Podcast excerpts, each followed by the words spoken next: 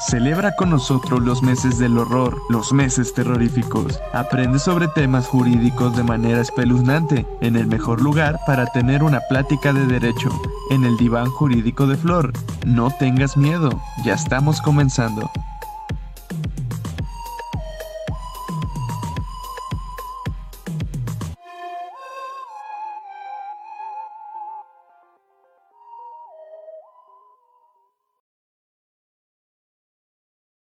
Hola, hola, hola, hola. Bienvenidos al diván jurídico de Flor, el mejor lugar para echarse una platiquita de derecho.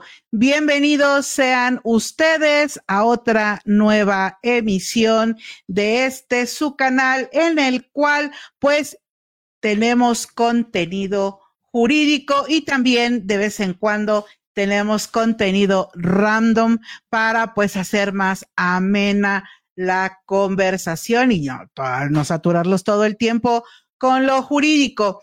Em, esta noche vamos a hablar sobre lo que nos faltaba de la eh, etapa de intermedia.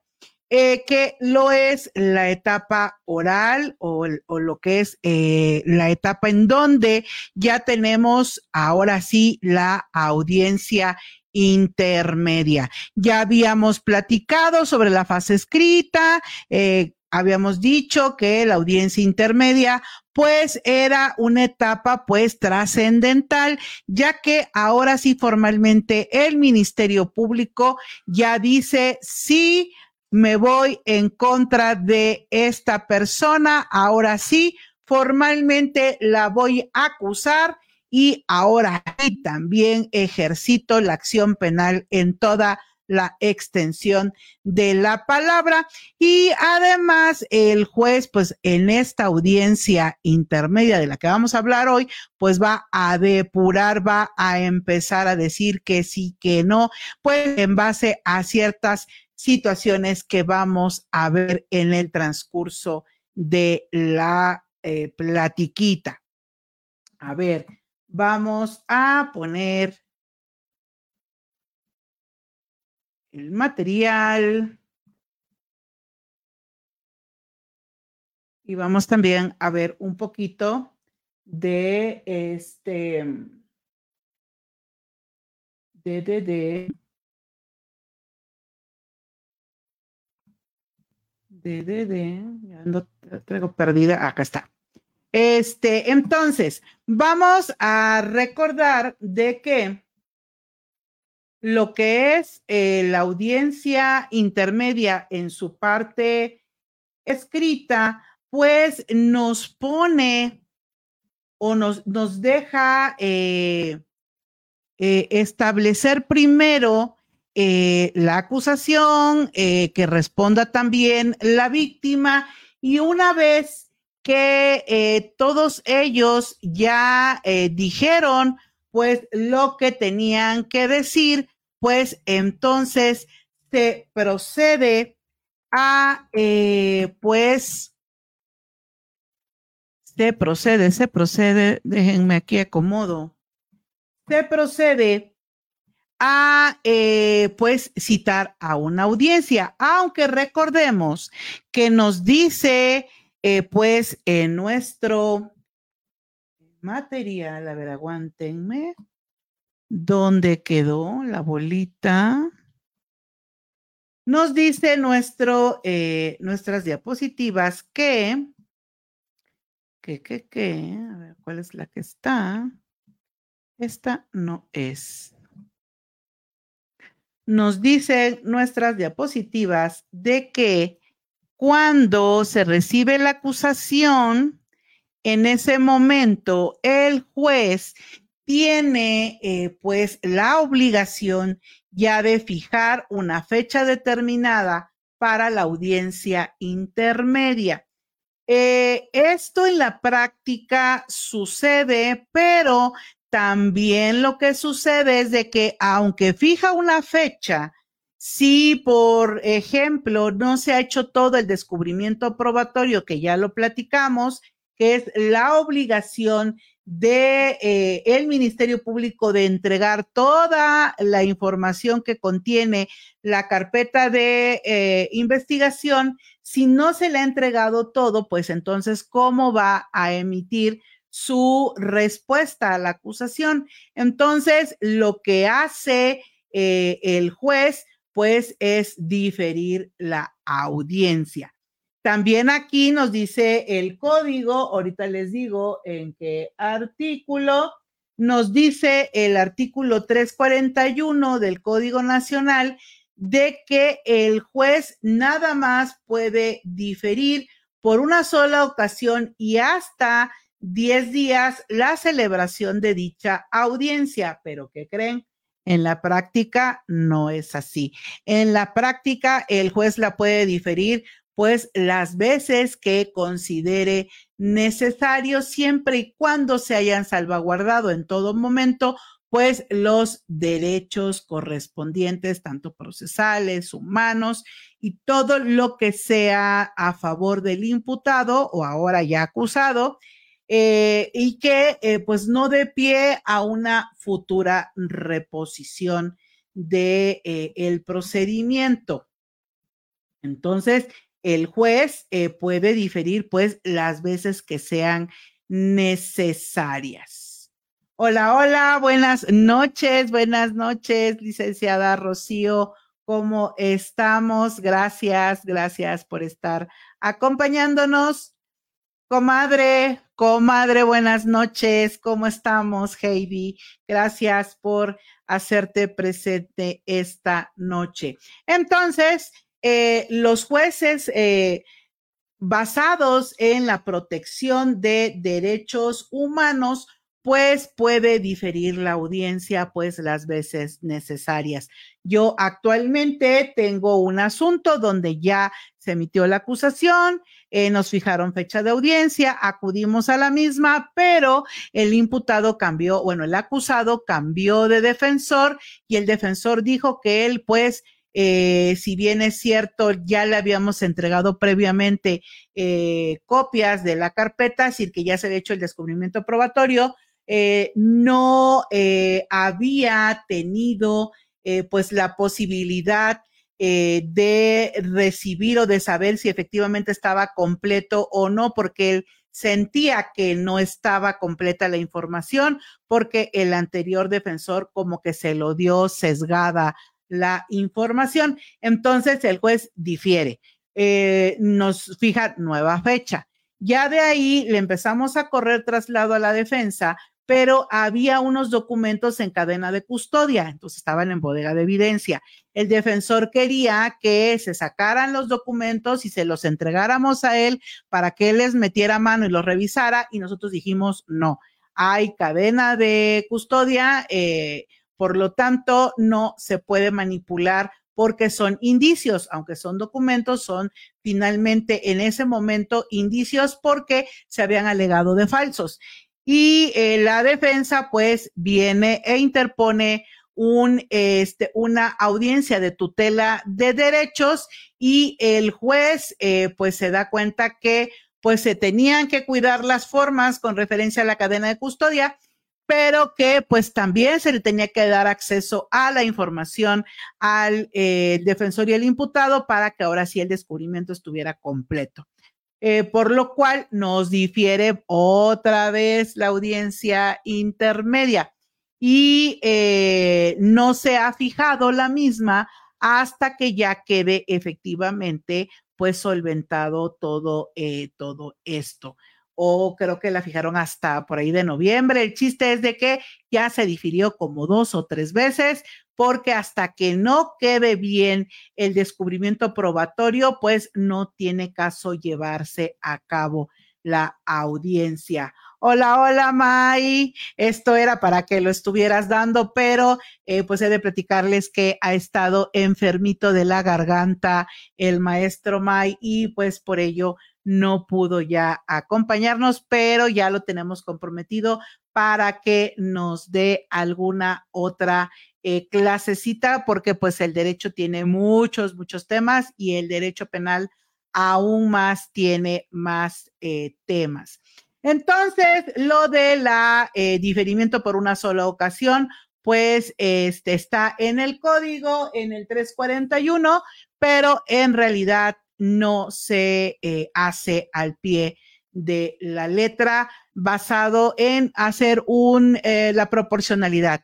Eh, ¿Qué queremos? Que al rato nos eh, repongan el procedimiento porque eh, no quedó claro lo del descubrimiento probatorio y no pudo imponerse bien de todas las actuaciones y no pudo haber, no, no hizo bien su trabajo para la debida defensa porque no se le dio toda la información. Este, entonces, ante ello, pues el juez dice, prefiero que eh, no se lleve a cabo la audiencia intermedia, la difiero por segunda o tercera ocasión, pero hasta que de verdad esté completo eh, la, eh, el descubrimiento probatorio. Entonces, ya que nos indica pues el Código Nacional que pues se tiene que fijar la audiencia, pasamos ahora a eh, estrictamente lo que es ya la fase oral, que igual lo encontramos em, en el artículo 342 del Código Nacional de Procedimientos Penales, donde no el Código Nacional, se los voy a poner en pantalla, de que pues esta audiencia es conducida obviamente por el juez de control, es decir, el mismo que vinculó, este lleva a cabo la audiencia intermedia y eh, pues se desarrollará íntegramente de forma oral y siempre es indispensable la presencia del el juez, del Ministerio Público y del defensor durante dicha audiencia. Aquí dejan de manera optativa a la víctima o al ofendido o a su asesor jurídico de concurrir a dicha eh, audiencia, es decir, es optativo. Si le dicen, debes de concurrir, pero si no vas, pues no pasa nada, es decir, la audiencia continúa. Es si tú no vas, pues lástima, Margarito, ¿no? Si se te tiene por desistida tu pretensión eh, de que eh, si tú querías ser coadyuvante y no llegaste a la audiencia intermedia, lo siento, mi chato, eh, la vida sigue y tú te quedaste pues rezagado. Yo ante esto no estoy muy de acuerdo porque finalmente la Ley General de Víctimas considera que es un derecho de la víctima estar durante todo el proceso si por casualidad no pudiera venir a esta audiencia, no tendría por qué dársele por perdido el derecho, pues, de seguir siendo víctima, de seguir siendo coadyuvante, de seguir estando al pendiente, aunque no venga a esta audiencia. Así que habría que ver en algún amparo alguna víctima que le indiquen y le hagan efectivo este 342 para que lo alegara basado en eso, que pues la Ley General de Víctimas pues estaría por encima del Código Nacional de Procedimientos Penales y que esto tendría que inaplicarse eh, pues obviamente a favor de la víctima por el eh, llamado acceso a la justicia, pero no sé qué opinen ustedes. Ahí está el chat.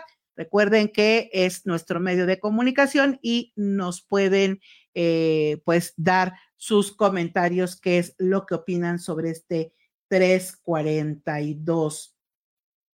Eh, ya de ahí eh, nos hace una recomendación el 343 de que cuando se formulan varias acusaciones y el juez considere que pues se puede ver todo en una misma audiencia y eso no perjudica el derecho de defensa, pues las puede como que acumular, las puede unir para que así solamente decrete un solo juicio y eh, pues un solo auto de apertura.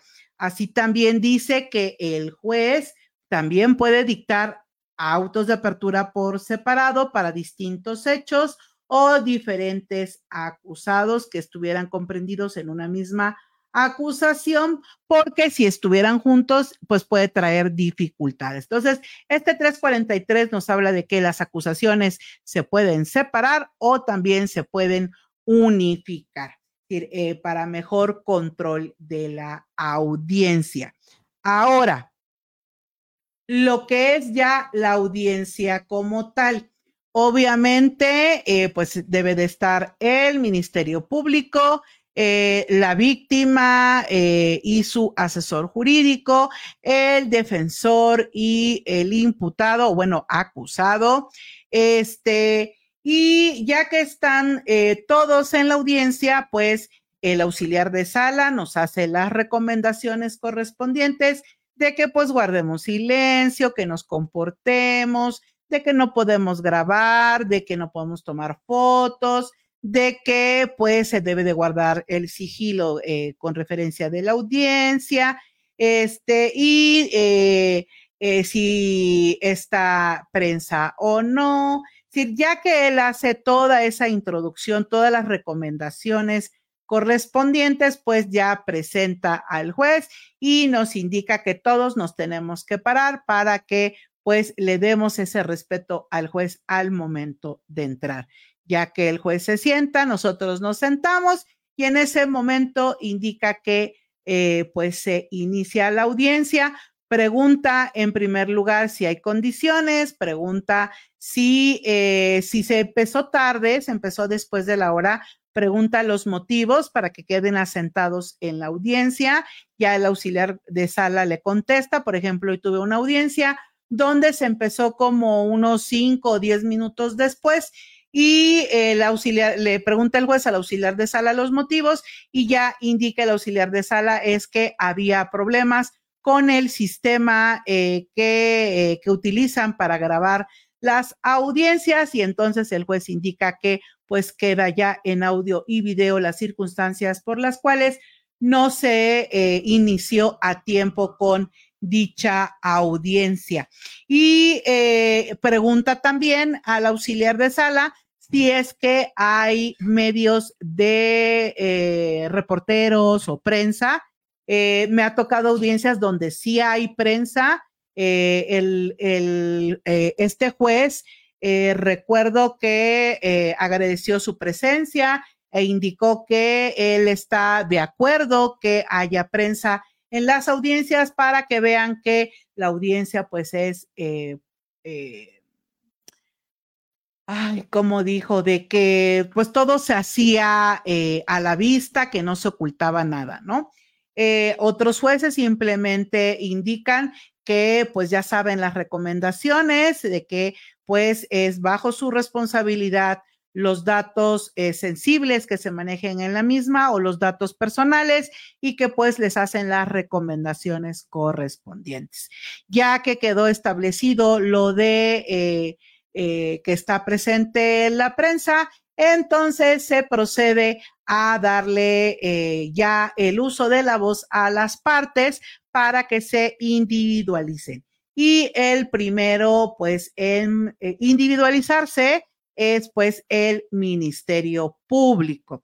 Ya le dice que eh, se, individualice y pues ya procede uno a pues decir su nombre, eh, Blanca Flor Ramón Peralta, agente del Ministerio Público adscrito a la Fiscalía Especializada en materia de combate a la corrupción, con datos ya proporcionados previamente al auxiliar de sala. Si viene uno solito, hasta ahí uno se queda y normalmente ya ven que se utiliza mucho el modismo es cuánto y si no, indica uno que y me acompaña y ya el compañero fiscal pues también se individualiza. Eh, hay jueces que no les gusta que uno diga y me acompaña. Eh, simplemente dice, dígame su nombre y este, y el otro fiscal también, no digan que y me acompaña, ¿no? Hay otros que no les parece mal y no, no te dicen absolutamente nada y uno sí puede decir y me acompaña. Todo depende también de cada uno de los jueces. Hola, hola Valentín, buenas noches también a ti, buenas, buenas noches.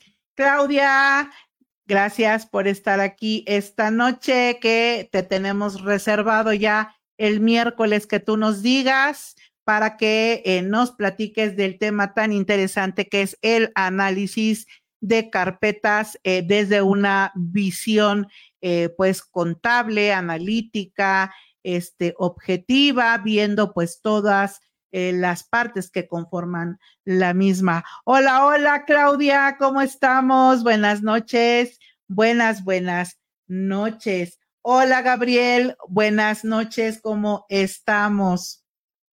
Pues entonces les decía que ya que nos individualizamos eh, lo que es el Ministerio Público, procede, eh, procede, el juez a darle el uso de la voz ahora a la víctima y a su asesor eh, jurídico.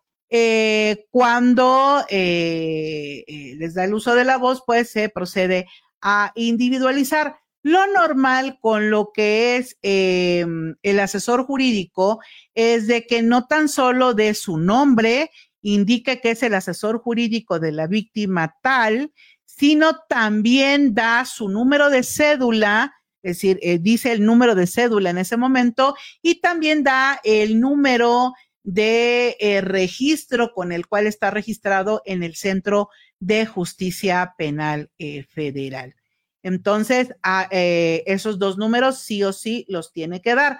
También los proporciona eh, la defensa. Cuando ya le dan el uso de la voz a los defensores, eh, en ese momento ellos también, además de dar su nombre, dan su número de cédula y el número de registro ante, pues, el, el centro de justicia o ante el eh, lo que es el Consejo de la Judicatura Federal, ¿no? El, el, registro de que lleva de todos los abogados. Y ya que eh, nos individualizamos todos, eh, aquí va a también depender si la defensa ya había sido previamente reconocida su personalidad, nombrada por el, el entonces imputado, ahora acusado, y esta es eh, una audiencia eh, en donde ya no es necesario que lo vuelvan a nombrar, aunque también es de criterios. Hay jueces que ya dicen, ah, ya usted estuvo en una audiencia anterior, ah, ok, no hay problema. Hay otros jueces que dicen, no importa que tú ya lo nombraste en una audiencia anterior. Este, te, te requiero nuevamente a que me digas, reiteras que este defensor te siga este, defendiendo, te siga patrocinando y ya el acusado tendrá que decir, sí, su señoría, eh, reitero mi petición de que este defensor siga siendo, pues, mi, que este abogado siga siendo mi defensor. Este, aquí todo va a depender del el juez. Ya saben, aquí dependemos siempre de lo que nos diga el juez ya que el juez eh, ya dejó individualizadas a todas las partes, ya quedó establecido la parte agraviada y su asesor jurídico, la parte este, acusada y su defensor. Entonces, ahora sí, vamos a eh, empezar con lo que eh, refiere a lo que es la exposición de los eh, datos de los medios de prueba. Aquí se tiene que hacer una exposición resumida de la acusación. Esto pues eh, lo dice el 344 que tenemos en pantalla. ajá. Se nos salió la presentación. Entonces, cuando eh, tenemos eh, esta, el uso de la voz, eh, la fiscalía, pues damos pues los datos relevantes de nuestra acusación, pues decimos de que pues el imputado o bueno, el acusado es fulanito de tal, su defensor es perenganito de tal, decimos el hecho, se precisa bien el hecho que recuerden que debe de ser el mismo cuando se imputa, el mismo cuando se vincula, el mismo cuando se acusa. Entonces, el hecho no va a cambiar. Ustedes me dirán, oiga, pero es que dicen que se puede reclasificar. Recordemos que la reclasificación de un delito es el nombre. Lo que se le puede cambiar es el nombre al hecho, pero no cambia el hecho. Eh, si les pongo el ejemplo de que, por ejemplo, eh, Pedro mató a Juan, eso no va a cambiar, que Pedro le disparó a Juan y con ese balazo lo mató. Eh, le podremos cambiar de que sea un homicidio calificado, sí, o que sea un homicidio simple, o sea, un homicidio culposo le podemos cambiar ciertas cuestiones, pero el hecho es el mismo. Pedro le disparó a Juan y con ello lo privó de la vida tal día, tal hora y en tal lugar. Eso no cambia porque eso es lo que se existió en la realidad. Lo que va a cambiar es cómo le vamos a llamar a ese hecho dependiendo los eh, datos de prueba que tengamos que nos digan si es un delito culposo, si es un delito doloso, eh, si fue en riña. Es decir, todas esas características son las que están alrededor del hecho y que le van a dar un nombre en específico. Ese nombre es el que se reclasifica.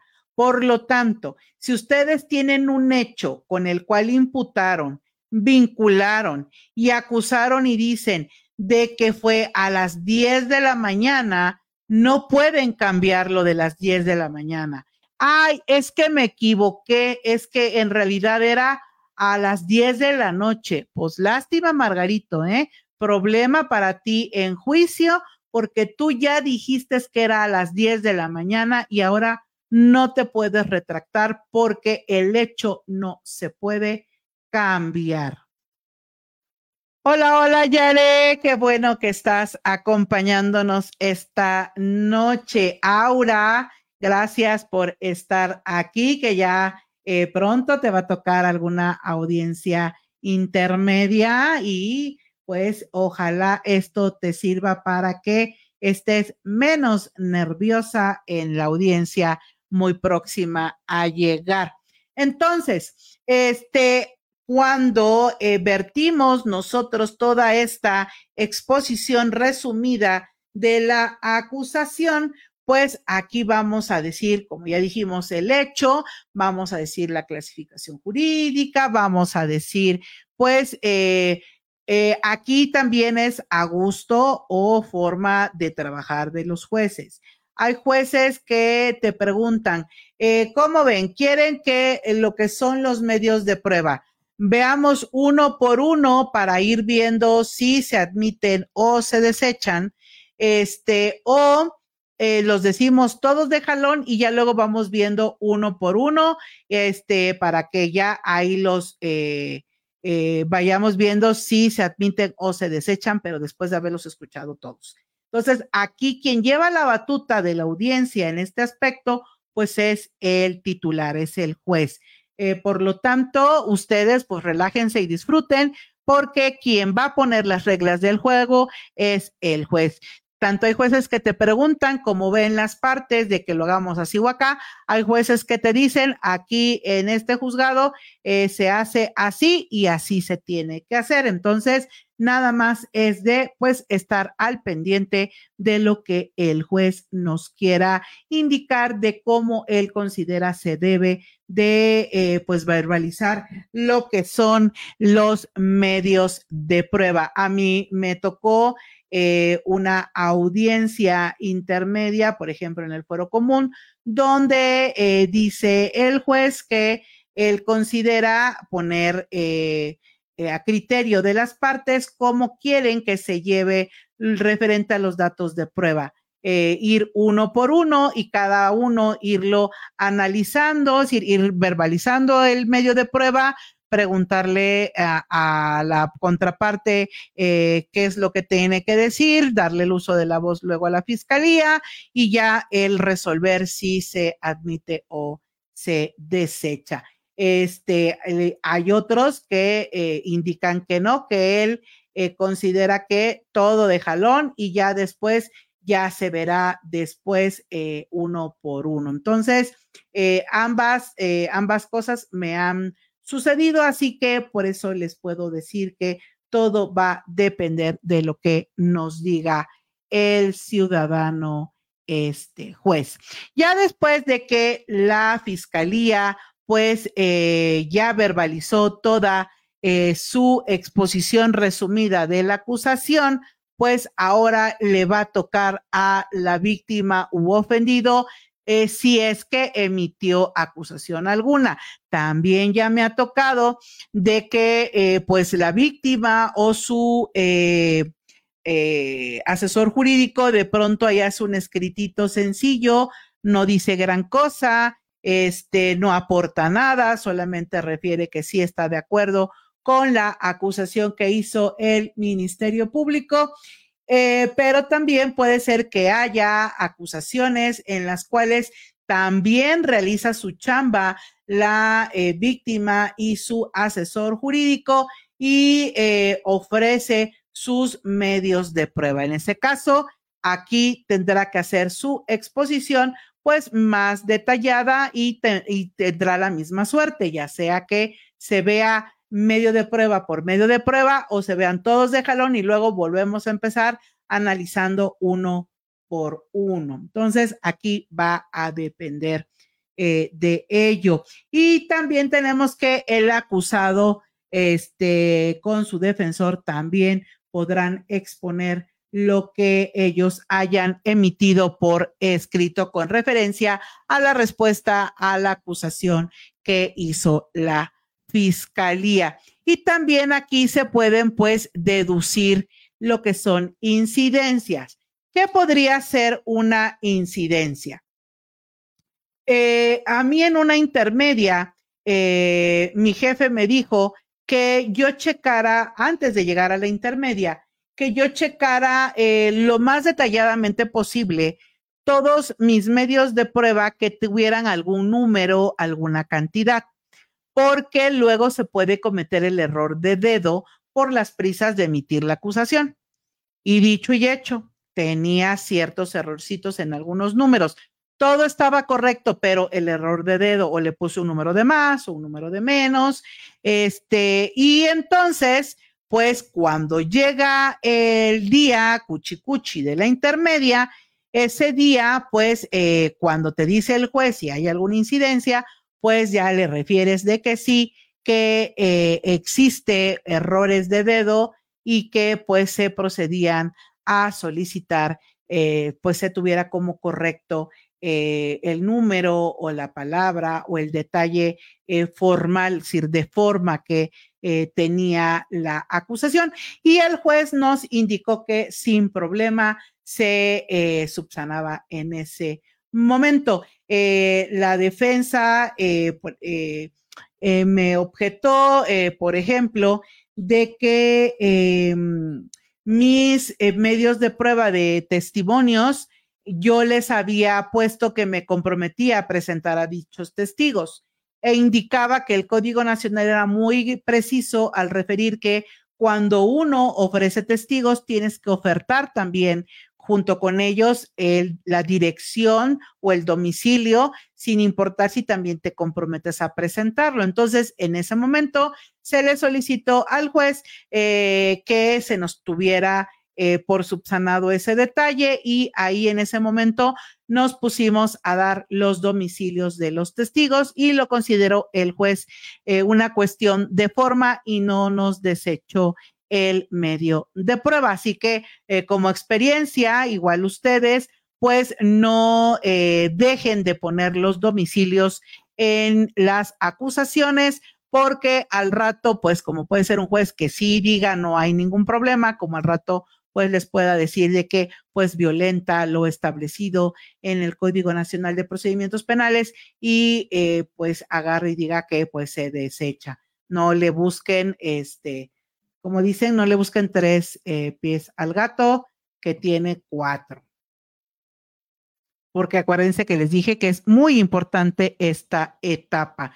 Si esta etapa es mal llevada, es un juicio eh, con sentencia absolutoria. Es eh, cuando eres ministerio público. Si es una, este, una audiencia intermedia bien llevada, pues ya sabemos que pues será eh, un éxito posteriormente o pues habremos avanzado en un 50% del éxito en el juicio. Es decir, así de peso tiene la, eh, esta parte de la intermedia, el defender con uñas y dientes todos tus medios de prueba para que pasen al juicio. Porque si tú llegas, por ejemplo, eh, por un asunto de narcomenudeo y no pasa o no, o no ofreciste bien tu prueba material, que es la droga, pues va a estar muy complicado que tengas una resolución a tu favor porque te falta pues la prueba eh, material este, y que es la base de todo esto. Entonces, así de delicado es esta situación. Ya después, ya después de que eh, vimos lo que es esta primera parte, tenemos eh, después de la exposición la posibilidad de los acuerdos probatorios.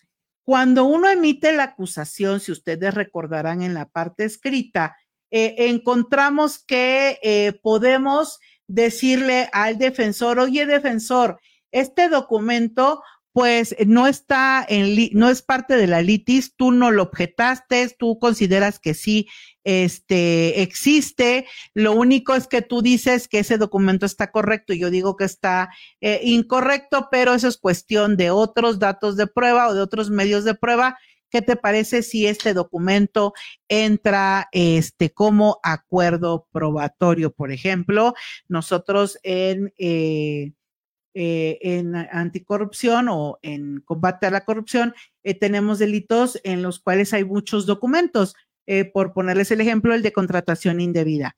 existe un contrato y el problema del contrato puede, puede ser que sea el procedimiento previo a ese contrato. Entonces, el contrato en sí simplemente es la consumación de que pues esta persona, a pesar de no estar los requisitos que indica la ley previos a ese contrato, viene y lo firma. ¿Existe el contrato? Sí ¿Se reconoce por todos el contrato? Sí. Entonces, ¿podría ser acuerdo probatorio? Sí, porque nadie dice que esté el contrato eh, inexistente. Todos dicen que sí existe. El meollo del asunto es lo indebido, de que indiquen eh, tanto la defensa como nosotros, nosotros Fiscalía de que el contrato no reunió los requisitos correspondientes, por ejemplo, no tuvo la investigación de mercado a que hace referencia la ley de eh, adquisiciones y la defensa diga que, por poner un ejemplo, no era aplicable la ley de adquisiciones y por lo tanto el eh, contrato está correcto. Entonces, como el meollo no es el contrato, el contrato se acepta que sí existe, entonces pues puede ser factible ese contrato de un acuerdo probatorio. Y como ya en algún momento les había yo eh, dicho y por recomendación del maestro Mike, cuando se hacen los acuerdos probatorios, pues tenemos que pues establecer de manera bien precisa y puntual qué es lo que queremos el juez vea de ese, de ese documento que se está agregando por acuerdo probatorio porque ya no va a poder ser incorporado en audiencia. Entonces, el acuerdo probatorio entra directo.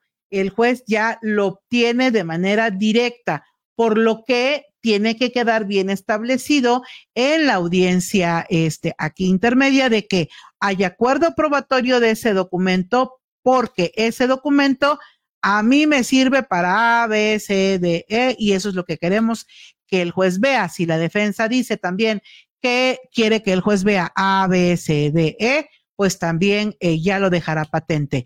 Si nosotros sí decimos los puntos y la defensa simplemente dice, pues ya con que se agregue el documento para mí es más que suficiente, pues eh, así eh, lo quiere él, pero nosotros sí debemos de ser bien puntuales, y me refiero a fiscalía, debe de ser muy puntual en precisar lo que queremos que se denote de ese documento o de ese medio de prueba que va a entrar por acuerdo eh, probatorio. Este, es, esta figura del acuerdo probatorio para mí es una de las cosas positivas de este sistema porque pues nos podemos poner de acuerdo entre las partes, la víctima, el imputado, eh, su defensor y fiscalía, porque pues si no hay litis eh, en esos medios de prueba, pues ya que pasen directo. ¿Para qué estarse eh, peleando en audiencia por cuestiones que no tienen ya necesidad de por sí en estos delitos de corrupción? Pues es pues muy, muy complicado pues todo el montón de documentos que se manejan como para todavía pues no ver la posibilidad de un eh, acuerdo probatorio. Y ya nos indica eh, la norma que sería el 344 del Código Nacional de Procedimientos Penales, que eh, el juez va a autorizar dicho acuerdo probatorio siempre que lo considere justificado por existir antecedente del mismo en la investigación y que pues sirva para acreditar el hecho. También eh, tiene en este momento el juez que cuestionar a las partes si eh, ya está cumplimentado lo correspondiente al, eh, al, em, al descubrimiento probatorio. Hasta el último momento, ya no importa que ya estamos en la audiencia intermedia y ya hayamos avanzado, sí se debe de cuestionar sí o sí de que ya está todo listo, que ya eh, se tiene todo por, por, por parte de la fiscalía hacia la defensa y hacia la víctima, pero sobre todo a la defensa, porque si no, pues se puede abrir una controversia para resolver. Lo que les decía, eso de resolver lo procedente en realidad es darle la autorización al juez para que, pues, en su caso, pues, difiera la audiencia. Em, ¿Qué más? ¿Qué más? Con, con referencia a, a, los, a los medios eh, de prueba, viene ahora el momento de que eh, si el juez dijo que una por una, eh, conforme vayamos avanzando, entonces pues examinaremos pues medio de prueba por medio de prueba y eh, ahí en ese momento pues va a escuchar a las partes. Por ejemplo, si tenemos pues el contrato, y eh, nosotros decimos, pues, que ofrecimos bien que ese contrato, pues, fue firmado por Pedro y por Pablo, que en ese contrato se observará que efectivamente tenía que venir, por ejemplo, tal, tales cuestiones y no viene, y, y varias, varias cosas que queremos probar con ese contrato, pues eh, ahí veríamos, eh, por ejemplo, que no hubiera un acuerdo probatorio, sino que estamos viendo directamente la documental. Ahí, eh, después de nosotros haber hecho la explicación en la acusación y haberla resumido al momento de la, de la verbalización de los medios de prueba, pues entonces el juez ya vería si, pues, existe eh, alguna de las cuestiones con las cuales eh, se debe de excluir o no el, el medio de prueba. Y nos dice el artículo 346 de que pues el juez puede excluir aquellos eh, medios de prueba que no eh, refieran directa o indirectamente el objeto de la investigación para eh, saber si son útiles o no para el esclarecimiento de los hechos. Y te da ciertas hipótesis que tiene que considerarse.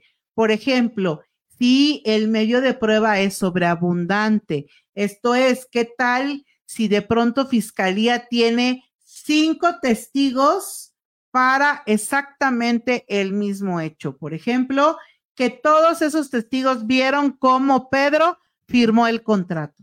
Entonces, eh, lo más seguro es que el juez diga, a ver, fiscalía, son muchos, este, pues escógete dos. Decir, con dos es más que suficiente porque cinco es sobreabundante. Yo te voy a dar la posibilidad que tú decidas con cuál de esos cinco testigos, escoge dos, te vas a quedar. Y ya pues uno tiene que decidir en ese momento qué eh, testigo es el que, o testigos son los que van a ser suficientes. Yo normalmente, em, yo pelearía por tres, por tres testigos, no son sobreabundantes, e intentaría, por ejemplo, de que decirle, mire, este testigo, si bien es cierto, vio el contrato, pero lo vio desde la perspectiva de cuándo pasó a revisión a tal punto y este otro testigo conoce el contrato porque eh, lo glosó, lo guardó, lo subió al sistema, lo escaneó y bla, bla, bla. Y el otro testigo, pues sí vio cuando efectivamente, por ser del jurídico, pues se estaba firmando por ambas partes. Si uno explica que lo vieron desde momentos diferentes, desde perspectivas diferentes, pues entonces no es sobreabundante porque cada quien lo verá desde una perspectiva diferente durante el procedimiento de contratación. Y eh, ello pues sí serviría para que no te quedes solamente con dos. ¿Por qué no eh, me quedaría yo con dos solamente? Eh, si recuerdan ustedes en, en, platiquitas anteriores, comentábamos, y, y, creo que sí estaba el maestro May en una de ellas, de esas platiquitas, de que eh, tienes que tener la posibilidad de que eh, veas qué testigo te va a servir para llevarlo a juicio. Si tú te quedas con dos, al rato puede ser que uno no lo encuentres y el que encuentres pues sea muy nervioso y al rato no te sirva como testigo. Pero si tienes tres, alguno de esos tres va a pegar alguno de esos tres sí lo vas a poder preparar y sí va a estar, este, pues, eh, en toda la aptitud. Pero si nada más nos quedamos con dos, pues nuestras probabilidades no son tan buenas, ¿no? Entonces, lo idóneo sería sí llevarnos unos tres testigos. Obvio, lo correcto sería de que no te esperes a que ya tengas al testigo eh, para, para saber si es bueno o no hasta que ya vas a prepararlos a juicio. Tú deberías de haber tenido ya la entrevista previa de esta persona durante la investigación o durante la investigación complementaria, haber ya visto cuál de todos estos testigos sí te va a servir y ofertarlos con seguridad en la intermedia, es decir, en la acusación. Porque si te esperas hasta que ya estás eh, casi llegando a la fecha del juicio, este, la verdad va a ser muy, muy, muy complicado de que eh, pues tengas la posibilidad de escoger entre tus testigos. Hola, hola Alejandro, qué bueno que estás acompañándonos. Gracias por estar aquí esta noche. Entonces, eh, el consejo pues es que declaren con tiempo a sus testigos eh, pregúntenles, eh, vean cómo, eh, cómo reaccionan a esas preguntas, cómo los ven, si son cooperativos, si no lo son, este, y pues organizar a sus testigos como plan A, plan B, plan C. Es decir, este testigo es el buenísimo. Este me declaró súper bien, la entrevista, él fue muy claro, muy preciso, este, y me dijo que puedo contar con él para lo que necesite pero el otro, el segundo, ese fue a regañadientes, eh, que no le gusta hablar en público, que él no quiere, que tiene mucho trabajo. Y tenemos el tercero que ese dijo que no, que al contrario, que iba a decir que él no quería, que él no sabe nada. Entonces, si tú ya desde un principio ves con esa perspectiva de qué testigos te pueden servir, pues eh, es muchísimo mejor. Luego tenemos datos de prueba impertinentes que pues no sirven para nada porque no se refieren a los hechos controvertidos.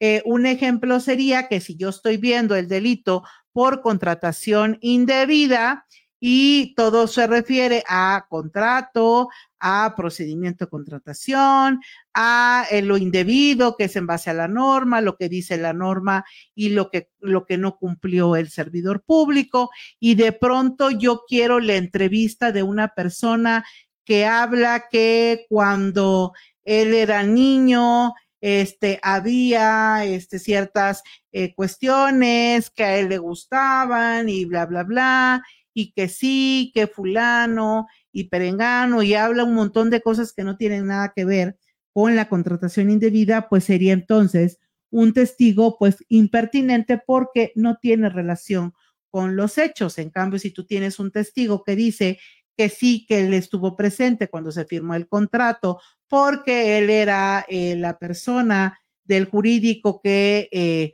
pues eh, juntaba los documentos y se los presentaba al director para que él finalmente firmara el contrato, entonces ese sí es un testigo pertinente y sí o sí lo debemos de tener este pues entrevistando.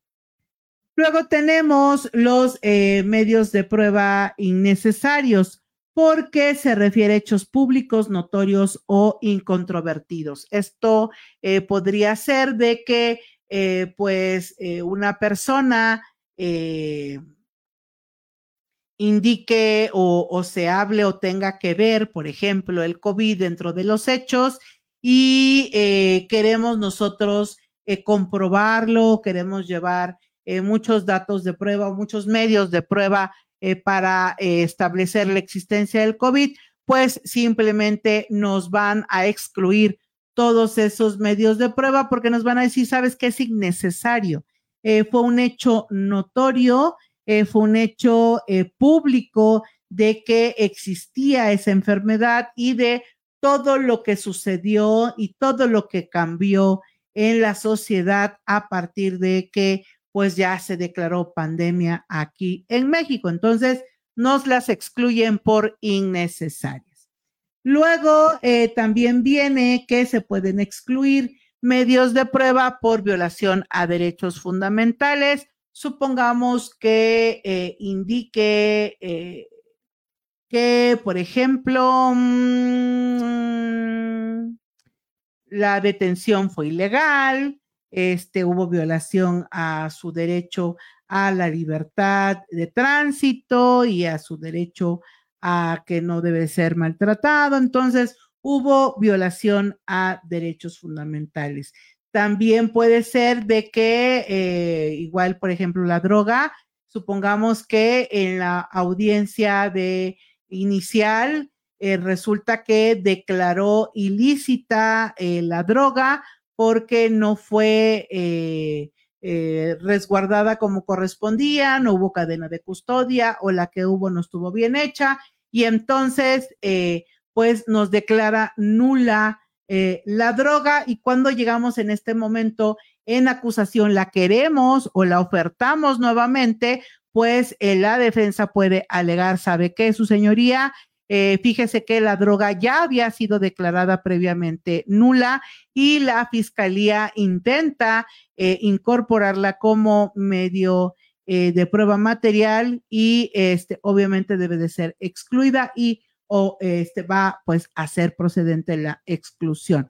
Y ya luego pues tenemos aquellos medios de prueba que contravengan las disposiciones señaladas en este código. Entonces, si eh, hay un tipo de proceso o, de, o forma de hacer las cosas que te dice el código y no se hizo así, pues te pueden excluir ese medio de prueba porque no se llevó a cabo eh, de acuerdo a las disposiciones del Código eh, Nacional de Procedimientos Penales, que yo normalmente, por ejemplo, les diría que podría ser eh, en los aseguramientos. A veces se hacen los aseguramientos, pero no se hacen conforme a las disposiciones del código. Y si, por ejemplo, yo voy a ofertar como prueba material, por ejemplo, el vehículo y está mal el aseguramiento, pues ah, yo pediría eh, como defensa, por ejemplo, esas tres.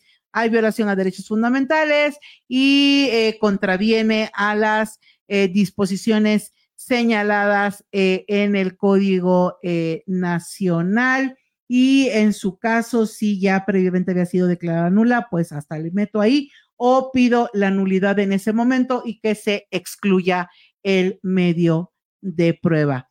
Eh, así que hay que tener cuidado porque pues podemos perder en el debate si se da alguna de estas cuestiones. Y finalmente, ya estamos ya a punto de concluir de que eh, esta audiencia intermedia, pues antes de que ya diga el juez que se acabó, eh, lo que eh, indica es de que pues él es un tribunal competente y eso lo va a hacer en el auto de apertura a juicio y va a establecer pues como un resumen de lo que sucedió es un tribunal competente, que se individualizaron los acusados, que las acusaciones que deberán ser objeto del juicio es esta y que eh, se hicieron ciertas correcciones formales y cuestiones de forma. Este, se establecerán ahí cuáles fueron los acuerdos eh, probatorios. También establecerá cuáles fueron los medios de prueba admitidos, los medios de prueba que deben desahogarse en la individualización de sanciones y reparación del daño, eh, si existen medidas de resguardo de identidad y de datos personales y em, las personas que deben ser citadas este, a la audiencia de debate y las medidas cautelares que se hayan eh, manejado en esa audiencia. Y eh, con ese auto de apertura a juicio, pues ya termina nuestra audiencia intermedia. Aquí les, les pongo una, este,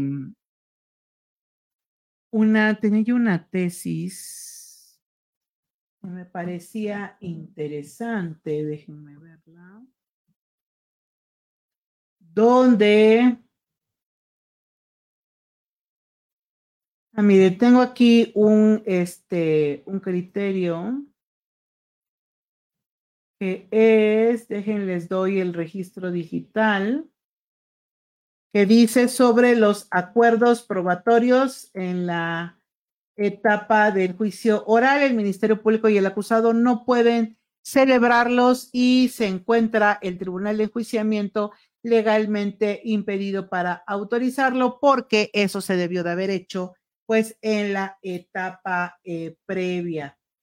Pues, ahorita se los pongo. Este es el registro digital para que lo encuentren rápido. Y este es el rubro. Así que si le dicen, no, este, vamos a llegar a un acuerdo ahorita en juicio, nanáis.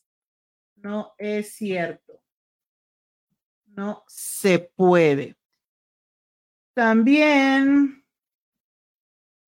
tenemos otra tesis que nos habla sobre la exclusión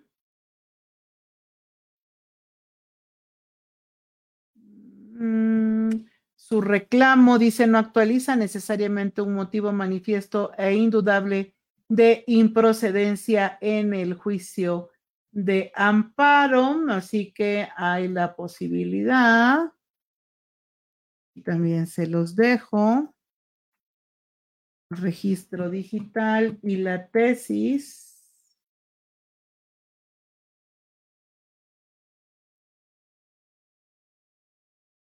El rubro. Luego también tenemos descubrimiento probatorio, que la carga pues es, como saben, del Ministerio Público y que pues es trascendental para que pues pueda en su momento pues excluirse medios de prueba. Les dejo el registro también digital.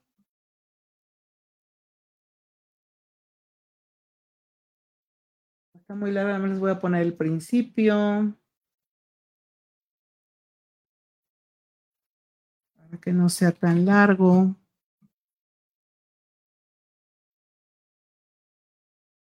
Luego tenemos. que Hay una. Ya se me perdió.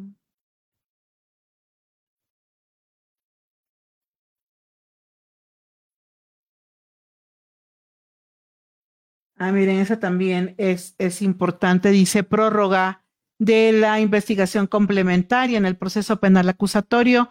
No puede otorgarse una vez que se han alcanzado los límites máximos que para este efecto establece el artículo 321 del Código Nacional. Entonces ya la investigación eh, complementaria es no más allá de eh, los seis meses. Seis meses y ya de ahí ya no se puede ampliar. Antes sí se dejaba eh, la posibilidad eh, en pro de la defensa y todo el rollo, este, ampliarla por los siglos de los siglos, pues ya no se puede. Sí o sí hay que ya llegar a la etapa intermedia. Así que pues con esto concluimos lo correspondiente a la etapa intermedia. Espero que les haya sido de utilidad toda esta información de que pues los que tendrán eh, pues audiencias intermedias pues ya se van a dar cuenta que todo lo va llevando de la mano el juez, no estén nerviosos, simplemente pues tengan bien hechecita su eh, acusación, si son ministerios públicos, pues tengan mucho cuidado eh, en cómo se piden las cosas, sean muy cuidadosos y si ya la pidieron y se dan cuenta después de que tiene un error de forma, no se preocupen, lo pueden subsanar en esta eh, audiencia intermedia como una incidencia porque está permitida las correcciones de forma y se dejan además establecidas en el auto de apertura a juicio. También los conmino a todos de que pues aprovechen las mieles del sistema y lleguen a acuerdos probatorios, si son documentos, si son ciertos medios de prueba que pues ni FUNIFA, pues aprovechen y dejen que ya entren a, este, a la etapa intermedia y obviamente a juicio sin tanto problema y pónganse de acuerdo, ya que pues ahora no somos enemigos la defensa y el Ministerio Público y podemos llegar a ciertos acuerdos como es este, el acuerdo probatorio sin ningún tipo de complicación porque finalmente lo que se busca es que el sistema, es que este sistema lo que busca es de que todo sea más fluido, por ello es de que están todos estos mecanismos para eh, concluir el procedimiento de manera anticipada o eh, llegar a acuerdos reparatorios, llegar a suspensión condicional,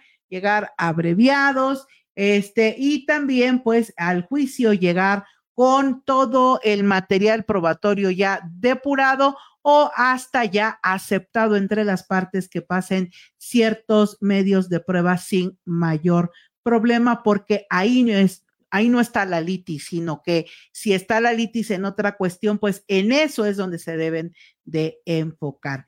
Les agradezco muchísimo que hayan acompañado y recuerden que lo más seguro es que a partir de el viernes o sábado ya sale la convocatoria para que nos manden por eh, Messenger, por mensaje de Facebook o mensaje de Instagram, pues sus calaveras para que Kevin pues las ponga bonitas, les haga ahí eh, una, eh, una presentación muy bonita y pues empiecen a ser votadas. El primer lugar pues se va a llevar, acuérdense que un combo, este combo fiesta de Little Caesar que trae dos pizzas y refresco y habrá un segundo lugar con una pizza de pepperoni eh, sencilla y habrá también el día primero de marzo una pizza para los que estén presentes en el programa. Haremos la tómbola de los que se encuentren ese día acompañándome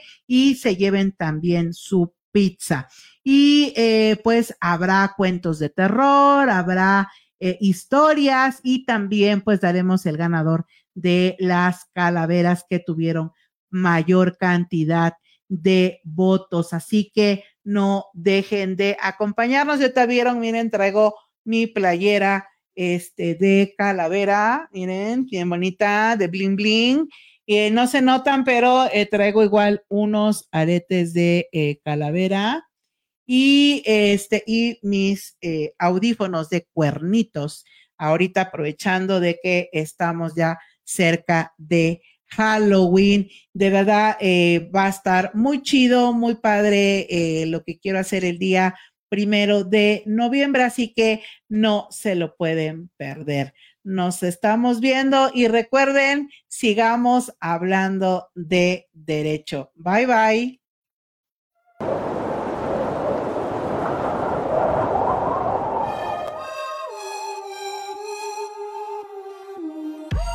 Llegamos al final del camino, pero no te asustes, eso no ha sido todo. Nos vemos el próximo miércoles en punto de las 10 de la noche, con más temas de derecho, aquí en el Diván Jurídico de Flor, celebrando estos meses del horror. Que tengan buenas noches.